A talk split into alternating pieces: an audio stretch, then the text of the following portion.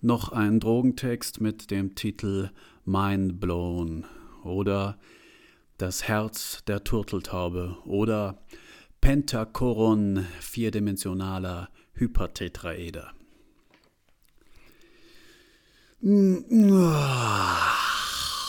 murmelte sie. Johnny, dein Bett ist echt der krankste Scheiß. Ich hab noch nie in so einem fluffigen Beet gelegen. So wunderbar kuschelig ist das hier. Ich glaub's ja gar nicht.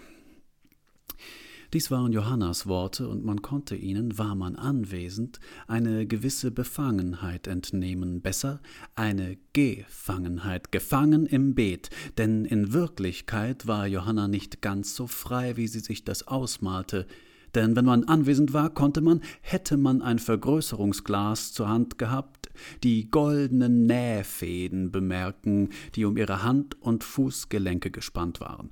Und das ist natürlich nicht nur als eine sadomasochistische Fantasie deutbar, sondern durchaus auch als ein schweres Verhexungsproblem, aus dem sich zu befreien die gute Johanna in diesem Level die Aufgabe haben wird.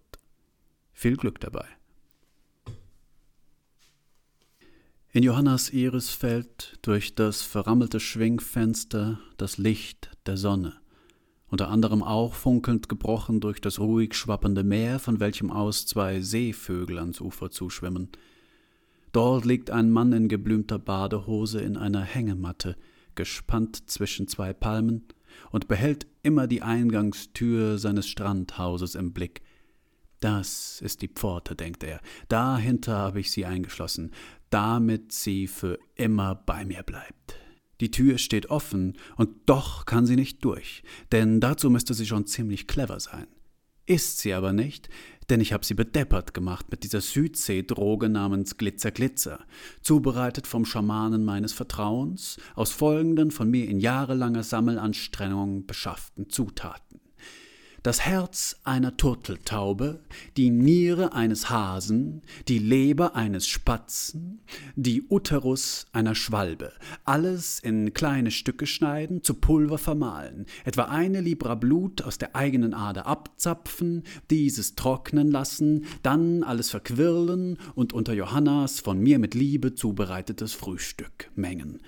Inzwischen habe ich ihr so viel von dem Zeug verabreicht, denkt sich der Sunnyboy, dass die Gute wohl ihren Lebtag an keinen anderen Mann mehr denken mag. Das hat zwar keinen Stil, aber einen Stil zu haben, denkt sich der Sunnyboy, ist sowieso was für Idioten. Einen Stil haben geht immer einher mit den zugehörigen Illusionen. Johanna freut sich ihrer Illusion, sie freut sich über den Morgen, das Spiel beginnt, sie freut sich dieser Unschärfe, mein Leben ist in Watte gepackt, da hört sie tiefer in das mächtige Geräusch vor ihr und um sie, und das Geräusch offenbart sich stückweise ein einförmiges Dröhnen, ein gläserner Fiebton darunter, ein Knistern, ein Klappern, etwas grün glitzerndes wie der Urwald, etwas Moschusartiges. Und wenn ich mich nicht täusche, irgendwie der Geschmack der Uterus einer Schwalbe. Jetzt faltet sich das Ganze auf. Ein Pentachoron entwickelt sich über ihrem Bett, blau schimmernd, die Seiten verschieben sich ziemlich unmöglich und atemberaubend ineinander. Sie hört hinein, spürt hinein und fühlt sich so wahnsinnig zufrieden mit dieser Zufriedenheit. Sie denkt an Johnny, wo Johnny jetzt wohl ist. Ein heftiges Verlangen erfasst sie. Johanna und Johnny, das passt. Das ist wie ein und dieselbe Person, nur eben als du und ich, Kugelmensch. Sie hatte sich in den letzten Jahren, zumindest glaubte sie, dass es sich bei diesen zwei Wochen um 20 Jahre handelte, angewöhnt, nur noch wir statt ich zu sagen. Es gab nur noch Joe Honey für sie und alles andere machte keinen Sinn mehr. Die vierdimensionale Figur über ihrem Kopf beanspruchte wieder ihre Aufmerksamkeit. Es war faszinierend, eine Skulptur in der Zeit, ein Musikstück im Raum. Man musste kontinuierlich darauf starren, um ihre wahre Natur zu erfahren, was aber nicht ging, weil es keine Kontinuität gibt, dachte Johanna. Es sind ja die Auslassungen, die Aderlassungen, die das Erleben ausmachen. Der berühmte Kleistsche Bindestrich, das maschinelle Übersetzen des immer gleichen Abschnitts in immer andere Sprachen, immer wieder, bis nichts mehr und alles übrig bleibt, bis zur totalen Entropie und gleichzeitig diese furchtbare zu Ende Gedachtheit, dachte Johanna. Johanna, dachte Johnny, ist ein echtes Juwel, eine Frau, die man binden muss. So eine darf man nicht gehen lassen, hat mir der Schamane meines Vertrauens anvertraut. So eine muss man binden. Da hast du recht, habe ich gesagt, dachte Johnny. Aber wie macht man sowas? Ich bin doch nur ein kleiner Sunnyboy. Alle Frauen verlassen mich, sobald sie merken, dass ich gar nicht so cool bin, wie ich tue. Sobald die anfängliche Begeisterung für mein großes Buschflugzeug weg ist, sind sie weg. Spätestens nach zwei Wochen sind sie weg. Ich bin ein bisschen wie der literarische Rachetraum Traum eines introvertierten Menschen, habe ich zu dem Schaman gesagt, dachte Johnny, und der Schamane hatte geantwortet, na dann mach ihr halt ein Kind.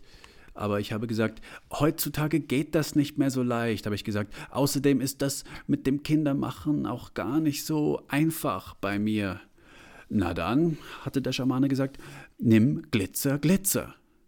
Glitzer, Glitzer? habe ich gefragt, dachte Johnny. Was ist Glitzer, Glitzer?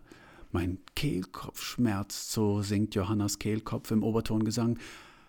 Schau doch mal nach oben und du siehst in diesem Pentachoren, dass alles zu Ende gedacht ist, bei absoluter Entropie. Entweder ist alles zu Ende gedacht, dachte Johanna, oder es ist total entropisch. Entweder Ausbestimmtheit oder Chaos. Entweder wir sind in der totalen Struktur oder im totalen Ginun Gagab. Und beides muss immer mit der gleichen Überzeugung gedacht werden. Beides muss in absoluter Geschlossenheit gedacht werden, damit die Dichotomie zu ihrem Recht gelangt. Nur wenn ich es schaffe, bei vollem Recht hinaufzudenken, denke ich sie richtig. Man muss das entweder oder im Und-Sinne denken. Und genau das ist der Moment, da Johanna versteht, dass sie unter Drogen gesetzt wurde. Denn nur in diesem Zustand ist es möglich, Jaxi, das Paradoxon zu denken. Also muss mich jemand in diesen Zustand versetzt haben. Aber wer könnte mir so etwas fürchterliches angetan haben? Wer könnte so etwas Furchtbares mit mir gemacht haben? Eins ist sicher, Johnny kann es nicht gewesen sein, denn Johnny liebt mich ja. Johnny ist ja wir. Johnny würde mich nie. Und so beginnt sich Johanna über dieses komplizierte Problem den Kopf zu zerbrechen, was nicht schwierig ist, weil ihr Kopf ja wegen der psychedelischen Droge eh schon matsch ist. Ich erinnere mich noch, denkt sich Johnny, mit pulsierenden Kapillaren, wie sie da so stand, im Schlamm, im Schlick, im Hafen von Wolfgangshöhe und wie ich gerade von einem Flug zurückkam, von einem dieser beschissenen Touristenflüge, bei denen ich mich als Abenteurer vor korpulenten alten Damen zum Affen mache, und ich schaue beim Landeanflug hinunter ins Hafenbecken, und da sehe ich sie, Johanna, im Schlamm, im Schlick. Und ich denke mir, das ist alles gar nicht so einfach, dachte Johanna. Sie kam sich dabei vor wie ein Modephilosoph. Wie es wohl sein muss, denkt Johanna, beim Glory Hole ins Auge gepiekst zu bekommen. Dann kann man aus Hunden einen Blob züchten, wenn man nur lange genug Backpulver ins Hundefutter mischt? Aber äußerste Grausamkeit ist unglaubwürdig. Stell dir vor, du denkst dir die krankste Scheiße aus und erzählst das jemandem, alle nur so, boah, das ist so unglaubwürdig und überhaupt nicht unterhaltsam. Es geht drunter und drüber, niemand versteht es mehr. Es muss immer alles, und sei es noch so krank, eine realistische Wendung nehmen. Etwas, das im Idealfall alle Hirnwindungen sprengt. Sonst kommt man nie wieder raus, sonst wird alles wertlos. Und jetzt pass auf, denkt sich die zugedröhnte Johanna mit den blutigen Striemen an den Handgelenken, ich erzähle mir meine didonische Spiegelgeschichte hier einfach mal selber zu Ende. Pass auf. Wer war das, wenn's Johnny nicht war? Wer war das? Wer kann's gewesen sein? Ich hab ja niemanden getroffen in den letzten 20 Jahren. Keine Menschenseele. Mein Johnny hat mir genügt. Mein weißer Südseeprinz hat mir genügt. Wer also kann es gewesen sein, wenn es Johnny nicht war? Wer kann der Bösewicht sein? Wer verdient meine Verschwörungstheorie? Wer verdient meine Animosität? Konzentriere dich, Johanna, nochmal von vorne. Also kombiniere. Jemand hat mich unter Drogen gesetzt. Ich und Johnny sind unzertrennlich, wie ein Kugelmensch. Und außer mir und Johnny habe ich niemanden getroffen. Dann kann es eigentlich nur. Fuck! Denkt sich Johanna, während goldener Staub durchs einfallende Flimmerlicht wie Schuppen von den Augen rieselt. Es wird ihr klar, wer der Übeltäter ist, wer das alles gemacht hat, wen es zu hassen gilt, wer die Schuld trägt, und zwar ist das genau folgende Person. Ich.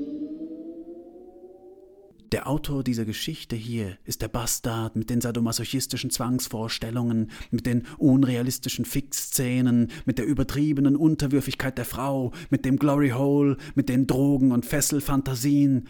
Ich bin es!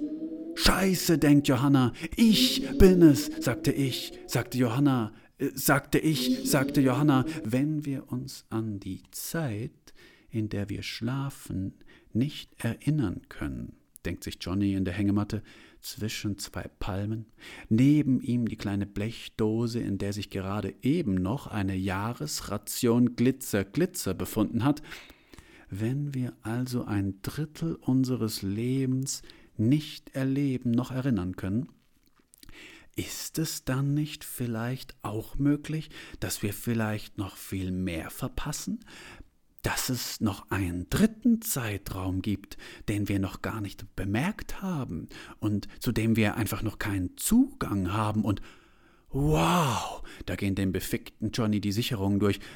Was, wenn es noch viel mehr Welten gibt? Vielleicht vier, fünf oder warte mal, hundert oder hundert, hundert oder tausend oder zehntausend oder warte mal, pass auf, eine Million? Und dann platzt ihm dem guten Johnny die Birne. Scheiße, das Zeug hat's ja in sich. Was, wenn es unfucking endlich solche Welten gibt? Unendlich viele Welten, mit denen man sein Erleben unendlich erweitern kann. Glitzer, Glitzer, dachte Johnny, und seine Arteria cerebri anterior beginnt auffällig heftig zu pulsieren. Glitzer, Glitzer, denkt er, und da sprangen die Fesseln entzwei. Es war ja nur Nägan. Johanna sprang auf, war klarer als je zuvor, splitterfasernackt, stand im Zimmer, streifte diesen bescheuerten Slip aus essbaren Zuckerperlen ab und zog sich ihre normalen Sachen an, trat eine Lampe kaputt, trat einen Beistelltisch kaputt, packte ihre Tasche, packte packte einen Baseballschläger obendrauf, ging ins Bad, schaute in den Spiegel, machte sich frisch, zog Johnnys Sonnenbrille auf, verließ das Zimmer mit einem Blick zurück auf das Blumenbeet in dem sie gelegen hatte, in der frischen, schwarzen Blumenerde mit der Orchideenorchestrierung, mit dem chronikalischen Mobile an der Zimmerdecke, das sie per Lichtschalter killte, mit der beschissenen Lavalampe auf der Kommode, die sie eh nie gemocht hatte, und verließ Gomorra, schlug die Tür hinter sich zu, dass das komplette Strandhaus wie eine Bastakitenkulisse in sich und über ihr zusammenfiel, die Sonne schien, es war entropisch heiß, doch doch Johanna war so klar wie noch nie. Sie wusste den Weg und sie kam vorbei an der Hängematte. Darin lag der Buschpilot mit geplatzter Birne. Oder war es ihr früheres Ich? Ist ja auch wurscht. Sie brauchte keine Symbolik mehr, sondern griff nur in seine Badehosentasche und holte sich den Schlüssel für das Buschfeuerzeug. Sie wollte schon gehen, drehte dann aber noch einmal um und holte die Packung Zigaretten aus der ausgebeulten anderen Hosentasche, welche wiederum mit irgendeiner Freiheit warb. Lustig, dachte Johanna, ein Suchtmittel, das mit Freiheit wirbt und zündet sich eine Kippe an, raucht sie äußerst stilvoll, wirft dem Geplatzten aus Kulanz eine letzte Zigarette auf die Brust und schleppt die Reisetasche zum Buschflugzeug, das sie aus unerfindlichen Gründen fliegen kann, vielleicht weil es das Ende dieser Kurzgeschichte eben erfordert.